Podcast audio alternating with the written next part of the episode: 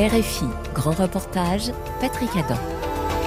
C'est le complément du dimanche. Bonjour, dans un instant, nous sommes au Venezuela avec un phénomène naturel stupéfiant, malheureusement sur fond de forte pollution. En deuxième partie d'émission, la Serbie, point de passage des migrants en chemin vers l'Europe par la route des Balkans. Belgrade, sous pression de Bruxelles, parvient à les rendre invisibles ou presque. Grand reportage dans sa version enrichie du week-end. Comme à chaque fois, on part, ici et là sur la planète, on écoute le monde à travers deux reportages et l'on décrypte avec son auteur qui nous raconte aussi. Bonjour Alice Campagnol. Bonjour Patrick. Correspondante de RFI au Venezuela, vous nous emmenez au lac Maracaibo. Quelques mots pour nous le présenter? Ben, le lac Maracaibo, il est situé euh, à l'extrême ouest du Venezuela. Il est tout proche de la Colombie et il est ouvert sur euh, la mer des Caraïbes, ce qui en fait un lac euh, un peu spécial car il est salé. Alors, si vous avez choisi de partir en reportage sur les rives de ce lac, c'est qu'en juillet, ce lac, Maracaibo, le plus grand d'Amérique latine, est devenu soudainement vert fluo. Oui, ici on appelle ça le verdine. C'est pas tout à fait euh, la bonne appellation, mais c'est le mot euh, populaire hein, pour euh, ce micro-organisme qui prolifère sur le lac. C'est un phénomène naturel. C'est l'eutrophisation. Beaucoup de nutriments hein, qui vont nourrir ce micro-organisme. Mais par contre, l'ampleur de ce verdine n'est absolument pas naturelle. Elle a couvert jusqu'à 70% de la surface du lac. Oui, c'est donc une cyanobactérie qui lui donne cette couleur un peu spéciale. Un phénomène renforcé par la pollution. Et là, on trouve toute la panoplie des milliers de tonnes de déchets euh, quotidiens, des eaux résiduelles, des pesticides et pas mal de pétrole. Après l'apparition du Verdine, le président Nicolas Maduro a lancé un vaste plan. Alice Campagnol, on écoute votre euh, grand reportage. Son titre Au chevet du lac de Maracaibo. Et on se retrouve dans 20 minutes pour en parler. O sea, hay muchísimas actividades bien. Actuellement, il y a beaucoup d'activités pour le lac. Super, j'applaudis des deux mains. Protéger la mangrove notamment, ou impliquer les communautés pour faire le tri des déchets par exemple. Parfait, c'est très bien tout ça. Mais qu'est-ce qu'on fait pour les eaux usées qui terminent dans le lac et les marées noires? Et que fait-on avec les pesticides qui viennent des zones agricoles des Andes? Les grands problèmes du lac ne peuvent pas être résolus par les citoyens. Le Vénézuélien lambda ne peut pas à lui seul construire une usine de traitement des eaux. Imaginez le plus grand lac d'Amérique latine qui soudainement devient vert fluo. C'était en juillet dernier au Venezuela. Le lac Maracaibo recouvert aux trois quarts de cyanobactéries qui lui donnent cette couleur inattendue un phénomène naturel qu'on appelle là-bas verdine, l'eutrophisation en termes savants, renforcée par la pollution et en la matière les menaces sont nombreuses. Des milliers de tonnes de déchets quotidiens, des eaux résiduelles, des pesticides et du pétrole. Le lac est assailli de toutes parts et cela depuis des décennies. Après cette apparition du Verdine, le président Nicolas Maduro lance un vaste plan. On en fait le bilan six mois après au chevet du lac Maracaibo. C'est un grand reportage d'Alice Campagnol. Regardez, c'est la triste réalité. Ce que vous voyez, c'est le pétrole brut qui nous affecte, nous les pêcheurs. La marée noire qui laisse plus de 3000 d'entre nous sur le carreau. José Luzardo est pêcheur, il a la cinquantaine et il travaille ici depuis qu'il est adolescent. Avant, tu lançais un filet ici et tu en sortais 80, 100 kilos. Tu en mangeais, tu le vendais. Parfois, c'était 200 kilos et certaines nuits, tu revenais avec 500 kilos. Mais maintenant, là, ça fait plus de 7 mois que je n'attrape même pas 50 kilos. La nuit dernière, 4 kilos à peine. Ici, sur la rive, il n'y a plus un poisson. Et c'est la faute de la compagnie pétrolière publique, à cause de la négligence de la PDVSA, à cause de ces marées noires qui n'ont jamais été stoppées. Car les bords du lac, ce sont les pouponnières, là où naissent les poissons, les crabes, les crevettes, les bars. Mais maintenant, plus rien. Si on rentre dans l'eau, on a du pétrole jusqu'ici. Depuis cette plage du Bajo, à quelques minutes de la ville de Maracaibo, désormais, il est impossible de pêcher tout est noir de pétrole, l'odeur est insupportable. À quelques kilomètres de là, il y a la raffinerie de Bajo Grande. À l'horizon, on voit un pétrolier. Le lac de Maracaibo est le centre de l'industrie pétrolière vénézuélienne. Nos filets et nos bateaux sont inutilisables maintenant. Nous sommes en faillite tout simplement. Les filets se déchirent et on ne peut plus les traîner à cause du poids du pétrole. Si vous jetez une brique là-bas, elle ne coule pas. Elle reste à la surface tellement la couche de pétrole est épaisse. Ça fait 50, 60 cm, je dirais. Et ça sur 2000 mètres de long. Tout est pollué. Pour accéder à nos embarcations, eh bien, on les laisse au large et on fait un chemin à la main au milieu du pétrole. On débarque nos poissons dans des paniers. C'est impossible de les approcher du bord. José demande des comptes, il veut des réponses et surtout des solutions pour lui et tous les membres de son syndicat. Nous avons porté plainte contre PDVSA, la compagnie pétrolière publique. L'entreprise a l'obligation de payer pour tous les préjudices que nous subissons. C'est de leur faute si on en est là. Et avant, c'était beaucoup mieux. Il y avait plus de contrôle et plus de techniciens formés à ces problèmes, autant chez PDVSA que chez les entreprises pétrolières privées. Mais tout ça, c'est terminé.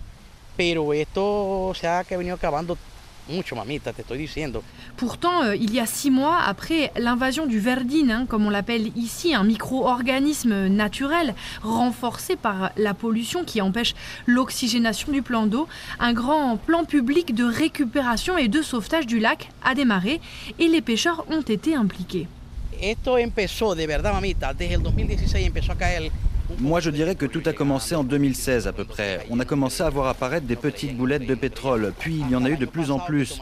On s'est plaint, mais personne ne nous croyait. Jusqu'à l'année dernière où ils ont pris l'initiative de ramasser ce pétrole grâce à un appel du président Nicolas Maduro pour nettoyer et récupérer le lac. Alors on a travaillé pendant quatre mois. Mais c'est pas seulement un travail de quatre mois. Nous, on mange tous les jours, non? Si on ne peut pas sortir pêcher, on n'a rien à manger. On ne sait rien faire d'autre que pêcher. C'est une activité ancestrale ici. Mes grands-parents, mon père, on est tous pêcheurs. Mon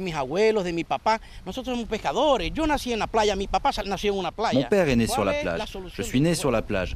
C'est ce que l'on sait faire. Quelle est la solution Que ce plan de récupération continue ici dans notre municipalité de San Francisco. Ils avaient embauché 260 d'entre nous, des pêcheurs, pour ramasser le pétrole échoué. Nous étions payés 50 dollars par semaine et c'était notre seule source de revenus.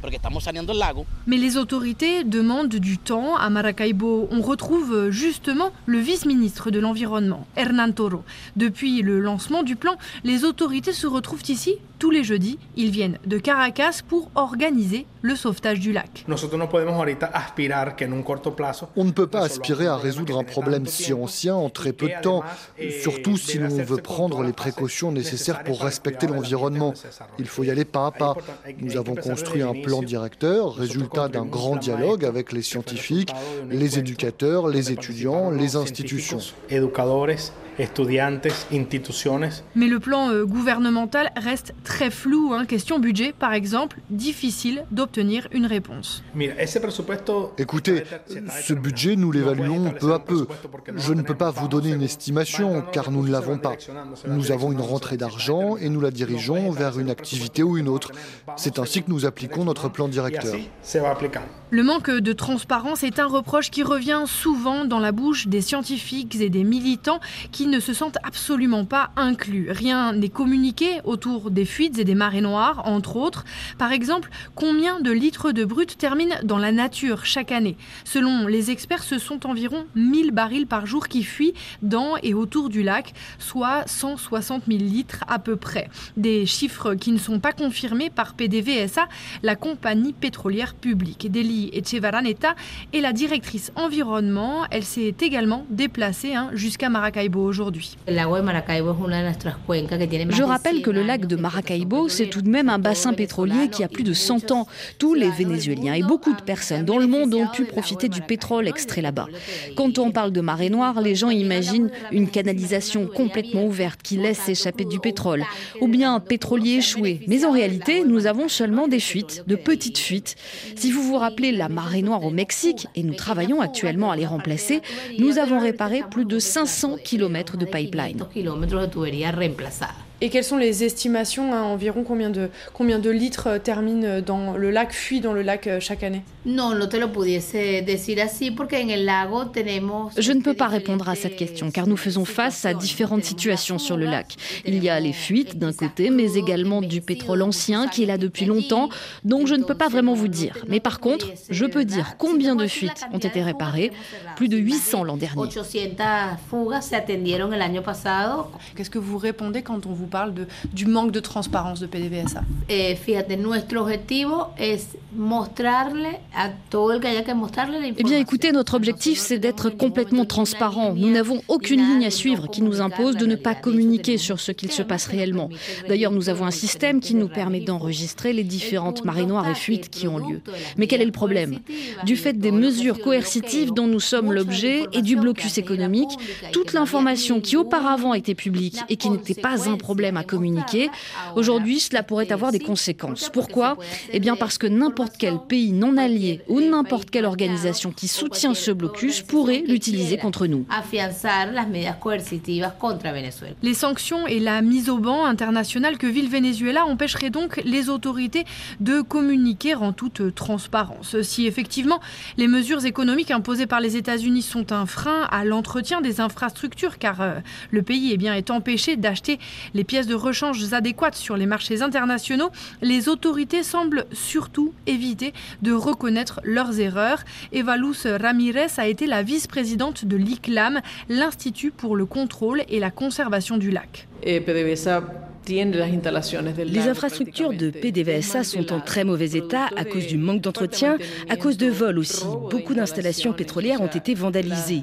Cela vient s'ajouter à toutes les ruptures de canalisation dans le fond du lac. Ces pipelines sous-marins forment un véritable plat de spaghettis. C'est un enchevêtrement de tubes là-bas au fond.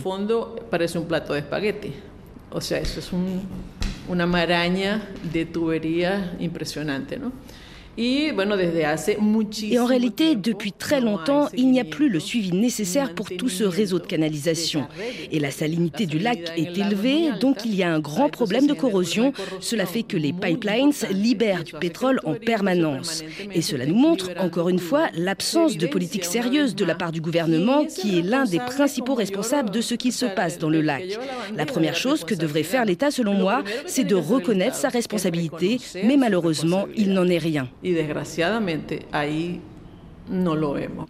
Mais la pollution du lac est un problème complexe, pas seulement dû aux marées noires. Les raisons sont multiples et les responsabilités partagées entre gouvernement, autorités régionales et municipalités. Et même le voisin colombien est concerné. Alors, quelle est la cause de ce qui se passe dans le lac aujourd'hui? C'est le verdine, c'est-à-dire une saturation de nutriments. Et ces nutriments, ils arrivent de plusieurs façons. L'une des sources principales, ce sont les eaux usées qui s'y déversent, mais également les eaux industrielles et l'absence de gestion des déchets solides. Ce sont trop de choses accumulées pour que le lac puisse les absorber et traiter ces nutriments. Ce n'est pas un problème nouveau, et ça arrive notamment car nous n'avons pas une seule station de traitement des eaux usées. En plus de cela, il y a le fleuve Catatumbo qui vient de la Colombie qui, en plus d'apporter de l'eau douce au lac, ramène également tous les sédiments et tous les produits qui s'y déversent là-bas. Bref, les investissements nécessaires pour régler les problèmes du lac sont des investissements gigantesques, des millions de dollars. Construire les stations d'épuration, réparer toutes les fuites de pétrole, récupérer tout le pétrole déversé, qui a la capacité de faire cela? Seulement l'État.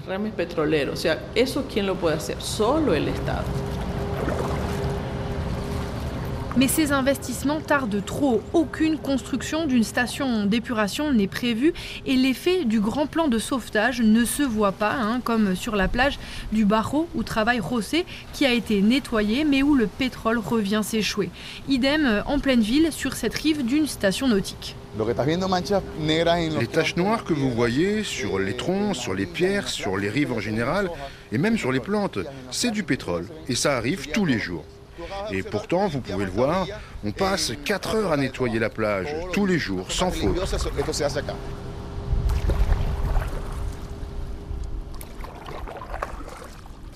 Des déchets, du pétrole, du verdine et des poissons morts car l'oxygène ne passe plus à cause de ce micro-organisme. Voilà ce qui arrive tous les jours hein, sur cette plage. Le problème est donc loin d'être réglé.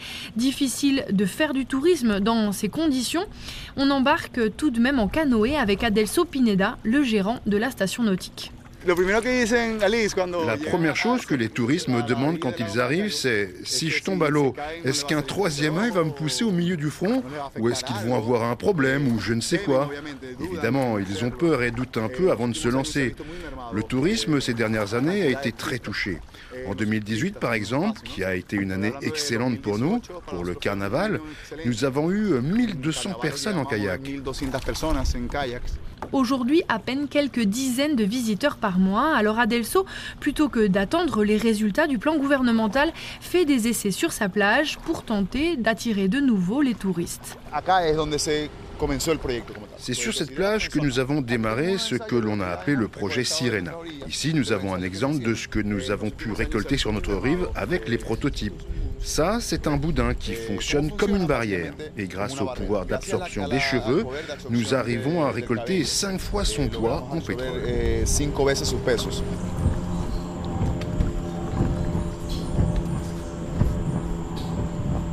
Sirena, c'est le projet qui a beaucoup fait parler ces derniers mois. Des milliers de personnes sont allées se faire couper les cheveux pour qu'en soient faits des boudins destinés à piéger les nappes de pétrole. Selene Estrach est à l'origine de Sirena. Un cheveu est fait de kératine, c'est une protéine fibreuse. Donc si l'on regarde un cheveu au microscope, on voit en réalité des tas d'écailles. Et c'est là que les liquides huileux peuvent être emprisonnés. Donc le cheveu fonctionne comme une éponge. Nous faisons deux types de dispositifs, les boudins ou les barrières, qui sont en fait des filets à usage médical que l'on remplit de cheveux. Et il y a le dispositif en forme de tapis, composé de cheveux plus longs que l'on passe dans une machine qui tisse les cheveux. C'est comme faire une dreadlock mais en plat et en plus grand. Et ce qui m'a poussé à agir, ce sont les effets de la pollution sur la vie marine. Il y a une quantité d'espèces incroyables dans et autour du lac. Des lamentins, des dauphins, des ratons laveurs, des tortues, des poissons. Et la flore, n'en parlons même pas. Que nous utilisions le lac comme un dépotoir, c'est terrible, ça n'a pas de sens. Si Sirena est devenu un véritable phénomène sur les réseaux sociaux, le système a ses limites. Randy Guerrero est biologiste à l'université de la région du Zulia. Eh, On a beaucoup parlé du projet Sirena, mais ces dispositifs ne peuvent pas ramasser l'ensemble du pétrole qui fuit dans le lac, seulement les parties visibles. Le fond du lac est très impacté par les marées noires et il est difficile de savoir dans quelle mesure les sols sont touchés, on n'en rien. Ce qui se volatilise arrive dans l'atmosphère et retombe sur les montagnes via la pluie on n'étudie pas cet impact-là non plus. Pourquoi est-ce que je pense que le pétrole est l'urgence numéro un? Car les nappes descendent jusqu'aux sédiments du lac et restent dans les réseaux trophiques. Le pétrole s'installe dans les organismes, des plantes aquatiques, du zooplancton, des mollusques, les invertébrés et les vertébrés, tous se contaminent de métaux lourds. Et cela va prendre des milliers d'années pour se régénérer, tandis que, selon moi, l'impact des eaux usées est moindre. Il faudrait quelques centaines d'années pour que l'écosystème revienne à la normale.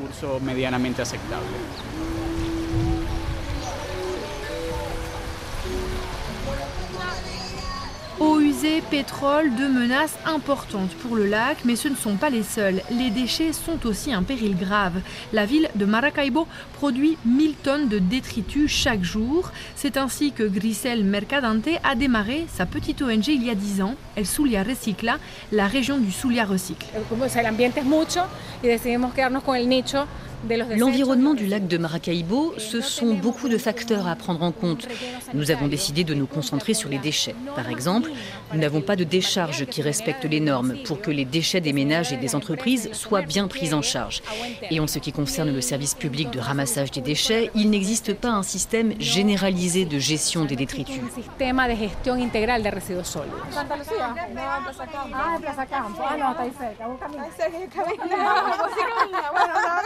Aujourd'hui, Grisel visite la communauté Makuto, un quartier en bord de lac en pleine ville de Maracaibo. Une jolie plage bordée par une mangrove, mais défigurée par une montagne de déchets.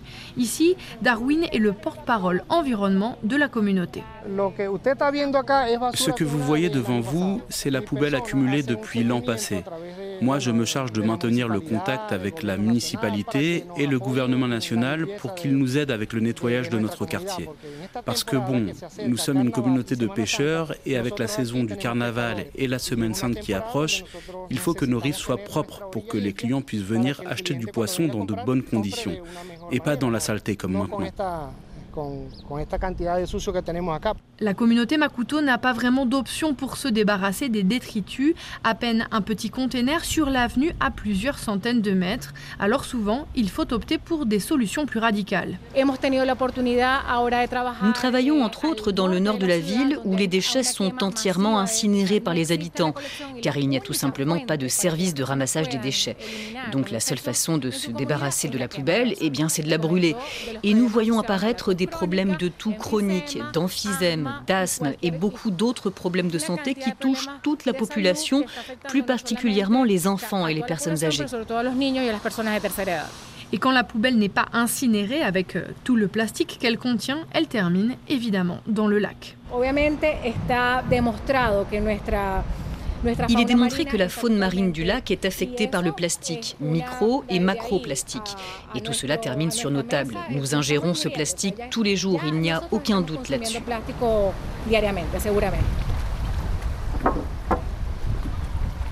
Aujourd'hui, il n'existe pas d'études concernant l'impact de la pollution du lac sur la santé des habitants, l'ingestion de plastique, l'effet du pétrole ou du verdine. Les autorités ne publient plus aucune enquête de santé publique depuis des années. Cependant, autour du lac, un nombre anormal de cas d'anencéphalie à la naissance a été remarqué par des médecins ces dernières années, des bébés qui naissent sans cerveau. Les pêcheurs se plaignent de tout, de maux de tête, d'infections de la peau.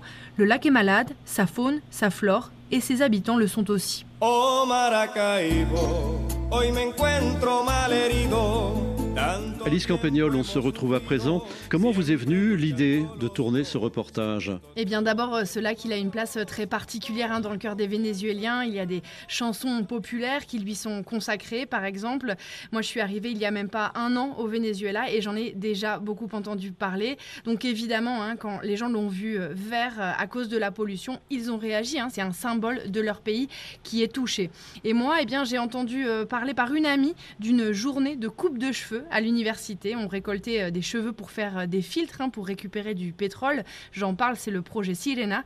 Et forcément, bah, ça a retenu mon attention. Alors euh, j'ai commencé ce reportage. Alice, vous évoquez dans le reportage plusieurs menaces qui pèsent sur ce lac Maracaibo, les eaux usées, les déchets, le pétrole, on les a énumérés. Est-ce que malgré tout, il y en a une qui apparaît plus urgente à traiter? Eh bien, la réponse à cette question, elle dépend euh, de l'interlocuteur, hein, car c'est une question très politique. Moi, j'ai mis un peu de temps à le comprendre, euh, que cette réponse dépendait de l'orientation euh, politique de la personne que j'avais en face de moi. Côté gouvernement ou soutien du gouvernement, les gens que j'ai rencontrés ont plutôt insisté sur les déchets solides, hein, qui seraient eh bien, le danger le plus grave pour le lac. Dire cela, ça permet de voir une solution rapide, entre guillemets, mise en place du recyclage, éducation au tri des déchets, journée de nettoyage, et hop, tout serait réglé. En fait, le gouvernement ni le problème des marées noires. Il n'y aurait euh, actuellement euh, pas euh, de fuites importantes selon les autorités, alors que bon, hein, on l'entend dans le reportage. Moi, je me suis rendue sur des plages qui étaient entièrement noires de pétrole et pas du vieux pétrole, hein, comme le disent les autorités. Non, moi, ce que j'ai vu, c'était vraiment des fuites récentes. Et pour moi, eh bien, c'est ça hein, le problème numéro un du lac. Mais ces fuites récentes dont vous parlez, vous les avez vues de vos propres yeux? Alors euh, c'est très simple, hein. moi en arrivant en avion hein, depuis euh, Caracas, euh, j'étais côté Hublot et j'ai pu voir, avant même que mon reportage ne commence, une très grande traînée de pétrole sur le lac, hein, une tache noire en longueur et, franchement ça avait l'air d'être du pétrole assez frais. Quand j'étais sur la plage du Barreau aussi, avec le, pêcheur Rossé, au-delà de la plage qui était noire, on a vu arriver une nappe de pétrole qui est venue s'échouer sur la rive. Donc à part ça, moi j'ai pas vu vu d'installation pétrolière avec un jet hein, de pétrole qui monte à plusieurs mètres de haut. Non. En général, les fuites, elles se repèrent plutôt via satellite. Moi, j'ai interviewé un expert qui euh, dénonce sur les réseaux sociaux les marées noires, car le gouvernement eh bien, n'en parle pas du tout. Et lui, donc, voilà, il repère ces fuites via euh, les images satellites disponibles gratuitement en ligne. Et, particulièrement dans la mer des Caraïbes, hein, les images parlent d'elles-mêmes. On voit euh, des traînées noires dans l'eau turquoise, même depuis l'espace. Encore une chose, Alice, vous avez évoqué le tourisme sur le lac. Vous-même, vous êtes parti en canoë. Euh, quand on entend parler de toute cette pollution et notamment du pétrole, est-ce que ça n'est pas un peu dangereux? Bon, en réalité, il faut que l'exposition euh, au pétrole ou encore euh, la consommation de poissons, de fruits de mer euh, soit régulière hein, pour que ça ait un effet négatif sur la santé. Moi, je pense pas qu'en tant que touriste, les gens craignent quoi que ce soit. Hein.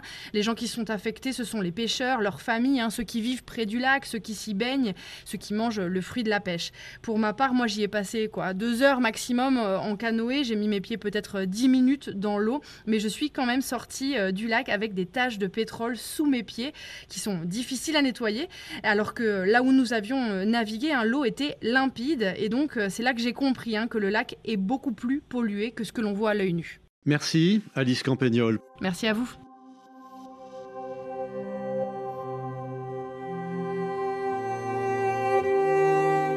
Vous êtes sur RFI, grand reportage, le complément du dimanche, deuxième partie. Il y a eu ce nouveau pacte européen sur la migration et les demandeurs d'asile en décembre dernier. Mais fin octobre, une énorme opération policière a été menée par le gouvernement serbe qui a commencé à expulser toutes les personnes dans les camps du Nord. Ils ont commencé à Sombor et Subotica, à la frontière hongroise. Beaucoup de gens expulsés ont commencé à venir ici. Nous avons fait des énormes distributions. Il y avait trois camps avant, dont celui-ci qui accueille des mineurs non accompagnés. Et puis ensuite, la police est revenue et a commencé à emmener les gens en bus vers les camps du sud pour les éloigner. C'est un peu le dernier rempart de la forteresse Europe. Dernier pays non membre de l'Union européenne sur la route des Balkans, la Serbie est traversée par de nombreux étrangers venus de Syrie, d'Afghanistan, de Turquie, même du Maroc. La Serbie, c'est presque 7 millions d'habitants, entourée de 8 frontières, dont 4 avec l'Union européenne, et sa politique migratoire est aussi dictée par Bruxelles. Cela fait plus de dix ans que Belgrade veut adhérer à l'UE. Depuis le mois de décembre, après un contexte politique tendu, ce pays de transit tente de rendre invisibles les migrants, déjà soumis aux passeurs et aux lois en matière d'asile. En Serbie, rendre invisibles les exilés, c'est un grand reportage de Clémentine Métainier.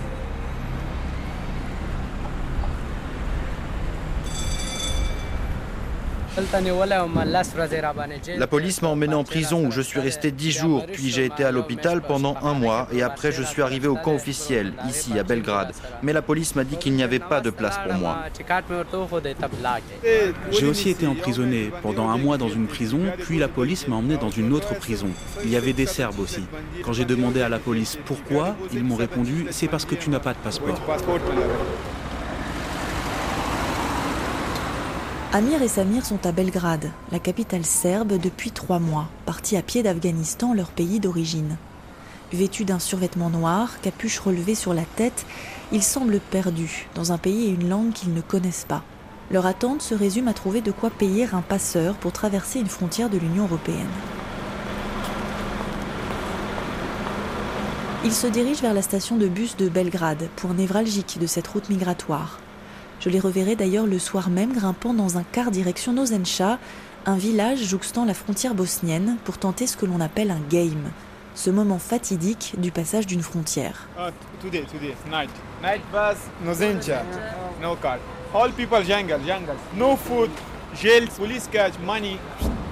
La Serbie reste la deuxième voie migratoire la plus active pour les réfugiés, syriens et afghans principalement, qui tentent d'atteindre un pays sûr de l'Union européenne. Pourtant, en ce mois de janvier, ils sont invisibles. Et l'hiver vigoureux n'est pas la seule raison de cette absence. Le 27 octobre 2023, la police serbe a déployé une vaste opération de lutte contre l'immigration clandestine aux frontières hongroises, croates et roumaines. Des centaines d'hommes armés, des hélicoptères au-dessus de leur tête ont détruit les squats, ces bâtiments abandonnés occupés par les exilés avant de franchir les frontières.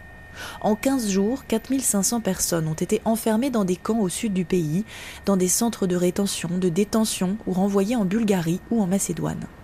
D'autres ont été arrêtés soupçonnés de trafic d'êtres humains. La médiatisation de cette vaste opération n'a fait qu'alimenter les opinions anti-migrants des citoyens serbes. Ce parc fait vraiment peur la nuit parce qu'il y a beaucoup de migrants. C'est à cause de cette gare routière. Ils ont tous besoin de papiers, de passeports et ça se passe ici. Donc les migrants restent tous au même endroit. Ils sont très nombreux. On n'a jamais eu de problème, mais il y a beaucoup de vols. On se sent en insécurité la nuit. Si les gens sont là pour rester, il faut qu'ils aient des documents d'identité. S'ils ne veulent pas rester, alors il faut qu'ils s'en aillent. Mais qu'ils ne restent pas là, la nuit, dans la rue. Il faut qu'ils partent. Ils ne doivent pas être une menace.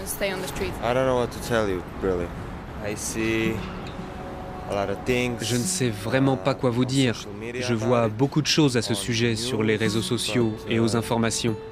Mais personnellement, je n'ai jamais eu de problème avec eux. Les migrants sont un véritable problème ici, car ils sont très agressifs et ils nous attaquent. Pas moi, mais les femmes, les magasins. Ici, à Belgrade et en Serbie, ou à Chid, où se trouve la frontière. Avant, il y avait un plus grand groupe. Aujourd'hui, ils sont moins nombreux et c'est très difficile de les voir.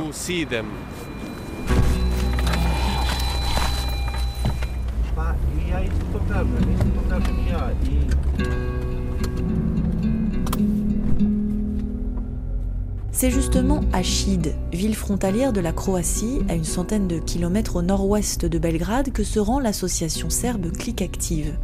Soutenue par le CCFD Terre Solidaire, elle apporte de l'aide aux personnes migrantes depuis presque dix ans. Les trois salariés et les deux interprètes de Click Active constatent aussi que depuis quelques semaines, les points de passage aux frontières qui bordent l'Union européenne sont beaucoup moins fréquentés.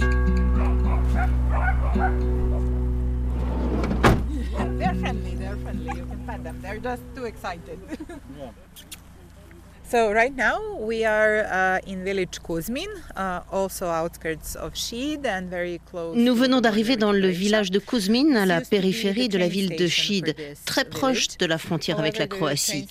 Ici, c'était la gare du village, mais elle a été fermée pendant des décennies et elle est devenue l'un des lieux informels pour les réfugiés, un squat. Au début, cet endroit était auto-organisé par les réfugiés eux-mêmes. Et puis, au fil du temps, les passeurs et les groupes de passeurs ont pris le relais et ce sont eux qui dirigent cet endroit. Ça signifie que ce sont eux qui décident qui va rester ici. Ils fournissent de la nourriture et tout ce dont les gens ont besoin.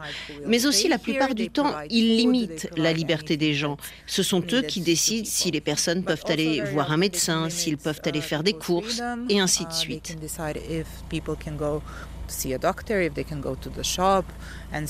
Milica, comment on vous présente? Je m'appelle Milica Svabic. Je suis avocate au sein de l'organisation Click Active. Nous apportons un soutien juridique et psychosocial gratuit aux personnes migrantes, aux demandeurs d'asile et aux réfugiés en Serbie. On a passé du temps en voiture, on a laissé la frontière derrière nous, on a longé des champs, des kilomètres de champs. Et on a pris une petite route avec le van euh, de l'association, euh, très euh, boueuse, même glacée, parce qu'ici il fait froid et on est au milieu des champs. On est littéralement au milieu de nulle part. Vous avez la voie ferrée uh, juste à côté, là.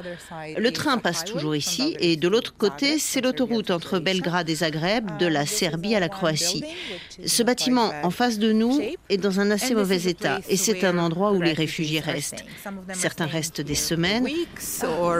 Le train passe juste, juste à côté, ah oui, c'est impressionnant. Uh, D'autres ne restent ici que quelques heures pour rencontrer les passeurs, préparer leur voyage pour se diriger vers la Croatie.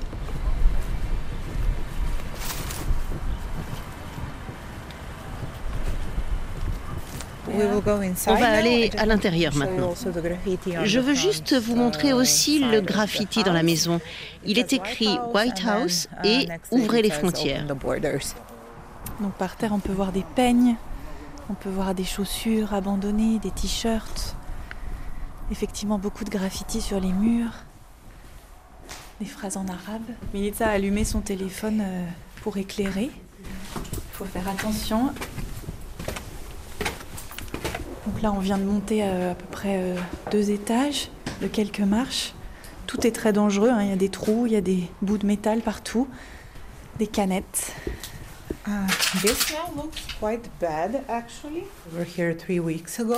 Cet endroit est vraiment en très mauvais état.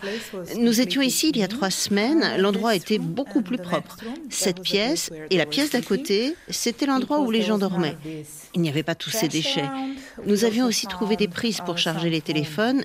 Il y avait également du chauffage. Je suis assez choquée de voir toutes ces ordures. Quand vous venez ici, en fait, vous, l'ONG, qu'est-ce que vous cherchez? S'il n'y a personne à qui parler et à qui expliquer la situation, nous profitons de l'occasion pour parcourir les lieux, pour rechercher des traces, ce qui a été laissé par les personnes. Ça nous indique également qui passe par là, par les aliments frais que nous pouvons trouver, ou alors par les déchets comme des restes de nourriture ou des canettes de boissons énergisantes. Ça nous montre que l'endroit est utilisé comme un lieu de transit. Donc les gens restent souvent quelques heures avant d'aller faire le game. Des indices nous montrent aussi que des femmes et des enfants passent par ce lieu. On retrouve des couches, des serviettes hygiéniques. Très souvent aussi, nous retrouvons des sous-vêtements de femmes. Vous imaginez, dans un endroit comme ça, toutes ces observations nous permettent de documenter ce qui se passe ici.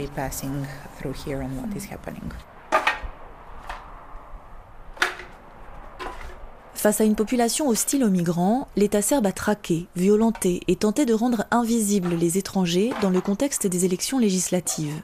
En décembre dernier, elles ont été remportées par le président nationaliste Alexander Vucic.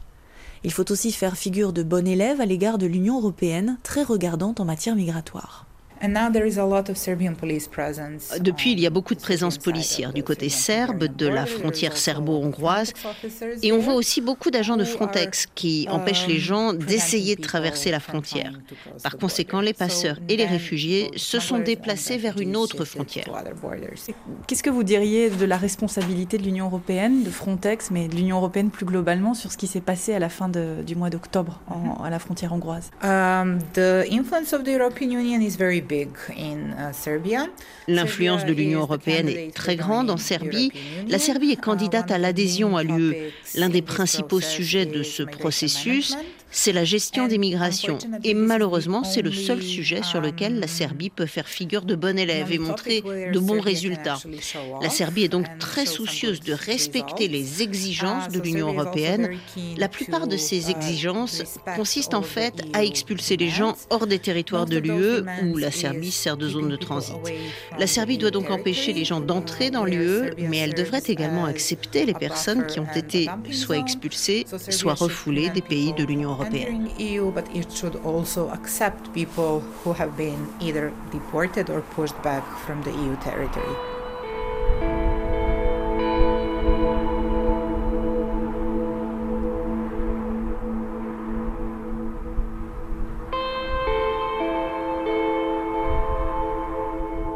La Serbie est considérée comme l'antichambre de l'Union européenne, qui l'utilise pour gérer ses frontières extérieures et empêcher les passages.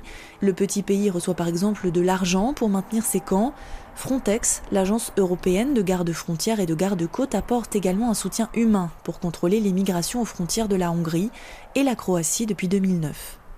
L'Union européenne influence aussi les pays de la région des Balkans occidentaux en matière de politique migratoire.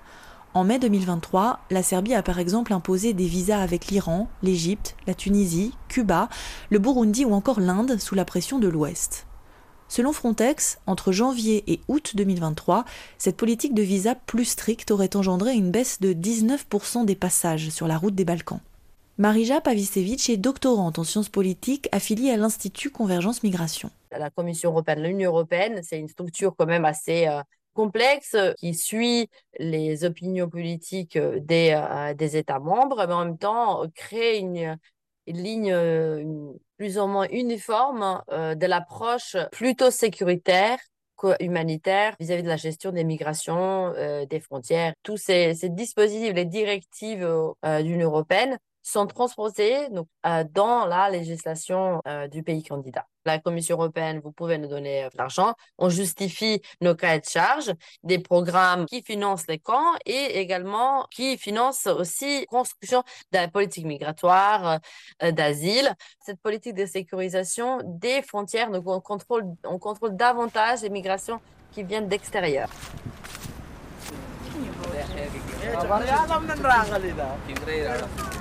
C'est ce genre de camp, financé par l'Union européenne, que l'on peut voir à Chid, traversé par des milliers de personnes en 2015 qui ont été bloquées aux frontières de la forteresse Europe. Ce camp héberge entre 100 et 150 jeunes hommes mineurs. En cette fin d'après-midi, au cœur du mois de janvier, dans le parc qui jouxte le camp, une dizaine de jeunes habillés de survêtements et crocs ou tongs aux pieds prennent un thé que leur propose une ONG de volontaires internationaux.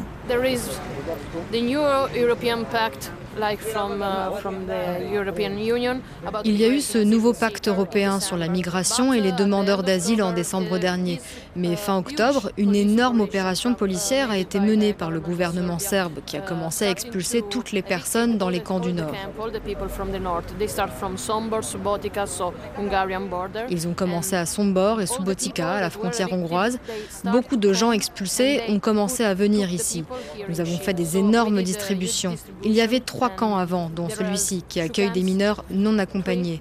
Et puis ensuite, la police est revenue et a commencé à emmener les gens en bus vers les camps du sud pour les éloigner.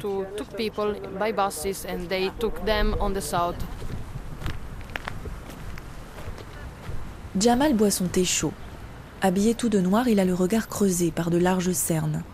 Cet Afghan de 18 ans a pris la route à pied il y a 9 mois. Il a déjà passé quatre frontières. Qu'est-ce que, qu'est-ce que vous faites ici? Puis combien de temps vous êtes là et euh, vous venez de quel pays? Je viens d'Afghanistan, de Kaboul. Je suis là depuis trois semaines. Pour l'instant, j'attends de l'argent de ma famille pour payer un passeur, pour continuer ma route. Quelle est la situation de, de votre famille en Afghanistan? Est-ce qu'ils peuvent travailler et vous envoyer l'argent? La situation est vraiment mauvaise en Afghanistan, comme vous le savez. Je ne sais pas comment ils vont trouver cet argent, parce que mon père est celui qui travaille et nourrit la famille au jour le jour. Donc je ne sais pas comment ni quand il va m'envoyer l'argent. Vous restez dans un camp, on est juste devant, un camp de l'État serbe. Comment ça se passe à l'intérieur? Quelles sont vos conditions de vie? Le camp est ok, les conditions sont ni bonnes ni mauvaises vraiment. Est-ce que vous avez eu des problèmes en, traversant euh, certaines frontières? J'ai eu des problèmes pour traverser la Turquie et la Bulgarie. Les autres frontières étaient plus faciles, en tout cas pas aussi violentes. Euh, est-ce que vous pouvez nous dire combien, il y a combien de temps vous êtes euh, parti d'Afghanistan et combien de temps a duré votre, votre voyage, votre périple? Ça fait neuf mois que je suis parti. C'est différent à chaque frontière que j'ai traversée mais j'ai dû essayer beaucoup de fois. La police m'attrapait, puis je réessayais, la police m'attrapait à nouveau et me renvoyait. Et ça pendant neuf mois. Si j'ai de la chance et si Dieu le veut, j'atteindrai la France.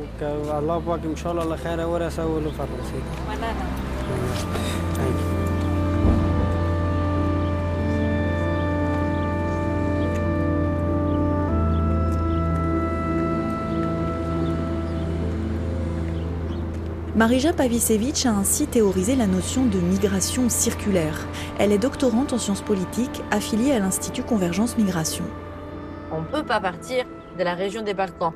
Donc c'est une migration circulaire dans un circuit fermé. Je dirais l'IOM en Bosnie peut remplir euh, les camps parce qu'ils viennent de Serbie. Ils tournent un petit peu là, ils, essayent de, passer les frontières croates, impossible, ils se font battre, ils reviennent dans les camps. Donc encore une comptabilisation, encore de l'argent qui arrive. Donc ça justifie l'action, ça justifie la présence. Donc euh, les, routes se, sont diversifiées et donc euh, les migrants ils essayent ou les trafiquants les emmènent par Albanie, Monténégro, Bosnie pour arriver euh, euh vers, vers, vers la Croatie, vers différents moyens.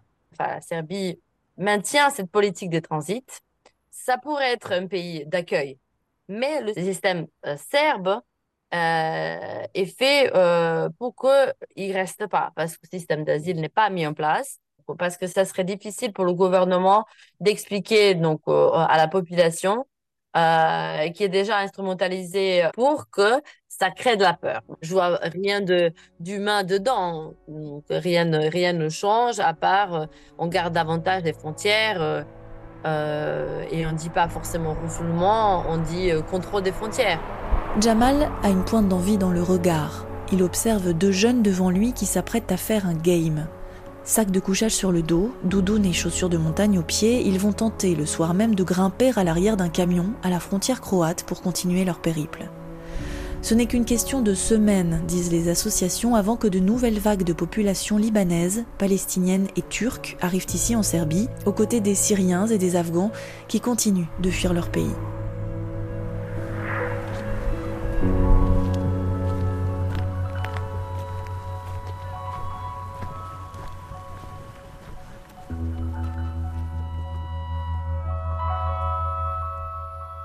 Clémentine Métainier, bonjour. Bonjour. Vous êtes journaliste indépendante, vous signez ce grand reportage en Serbie sur la piste des migrants. Et si je dis sur la piste, c'est à dessein car vous nous expliquez qu'ils ont été invisibilisés. On sent bien qu'il n'a pas été facile de les rencontrer. Alors comment est-ce que vous avez contourné cette difficulté? Alors effectivement, on l'entend hein, dans ce reportage, euh, il y a, euh, bah, c'est comme tout reportage quand on se rend sur le terrain, il y avait un triple contexte en Serbie. Euh, on est au milieu du mois de janvier, donc l'hiver est rude hein, à ce moment-là, et donc il est difficile de croiser des exilés. On a cette opération de police qui a eu lieu en octobre, et puis les passeurs qui organisent le périple des migrants. Donc effectivement, ça m'a quand même surprise sur le terrain de ne vraiment pas réussir à aller à la rencontre, alors en l'occurrence de jeunes hommes, ce sont surtout eux hein, qui prennent la route donc ça a été difficile, vraiment, de rencontrer euh, des personnes euh, sur la route migratoire, d'où l'importance d'avoir un relais. Et donc c'est cette association serbe qu'on entend qui, elle, documente. Donc on passe par elle pour euh, aller à la rencontre des personnes ou de, pour recueillir des témoignages, en fait. Et c'est vrai que quand on part sur le terrain, on a une idée en tête, on se dit on va raconter ce qui se passe là, en ce moment, sur cette route migratoire. Et puis il faut s'adapter avec le terrain et, et ce qu'on trouve. Et de fait, Clémentine, c'est presque un reportage en creux, je dirais, hein, sur les traces et les absences de ces migrants, et je reprends le terme là encore d'invisibilisation, Pourtant, on a souvent, nous autres, cette image de foule de migrants, de passage en masse, que ce soit aux frontières ou sur certaines routes des Balkans. Oui, effectivement, c'est un reportage, et je l'ai tout de suite senti en arrivant, qui finalement prend un peu le contre-pied de ce qu'on peut entendre très souvent au sujet des migrations. En effet, on imagine des foules de gens aux frontières, on a quand même cette image très marquante euh, de 2015, donc euh, bien sûr ça arrive encore, hein. il y a encore des foules de population euh, qui se déplacent, mais à ce moment-là, finalement, aller se frotter à une réalité de qu'est-ce qu'un pays entre ça veut dire quoi? Euh, Ça veut dire quoi finalement d'aller documenter euh, des passages express, des passages rapides? Et on se rend bien compte euh, à l'écoute aussi de ce travail que c'est finalement aussi une conséquence de la politique migratoire européenne, hein, de sa gestion des frontières extérieures. Donc finalement, ce qui a peut-être été le plus aussi touchant, j'allais dire émotionnellement, c'est finalement d'aller rencontrer les personnes migrantes à travers les traces qu'elles laissent, à travers les déchets qu'elles peuvent jeter et où elles passent. Donc voilà, j'ai visité plusieurs squats, il y a cette ancienne gare, mais il y en a un autre au milieu de la forêt. Et en fait, on peut documenter leur vie, leur passage, leur religion aussi, par rapport à ce qu'ils cuisinent, ce qu'ils mangent, par rapport à ce qu'ils laissent, en fait. Et puis, ce qui m'a frappé également, c'est euh, bah, à quel point les personnes voyagent sans rien, parce que les passeurs les dépouillent. Euh, donc, il faut toute une organisation, il faut être solidaire, il faut être plusieurs pour euh, pouvoir, bah oui, être en lien avec des personnes de confiance pour organiser son voyage. Et c'est ce qui fait qu'on reste, enfin, en tout cas, les jeunes hommes que j'ai rencontrés sont souvent bloqué pendant des mois parce qu'il faut euh, demander de l'argent euh, à sa famille ou faut en trouver.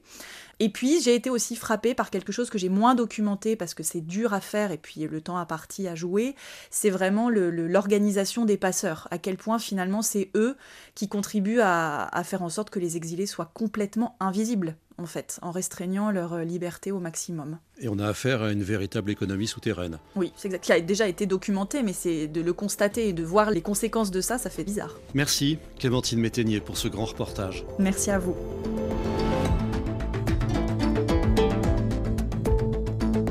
C'est la fin de cette émission. Elle est à retrouver sur le site de RFI.fr et les plateformes de podcast.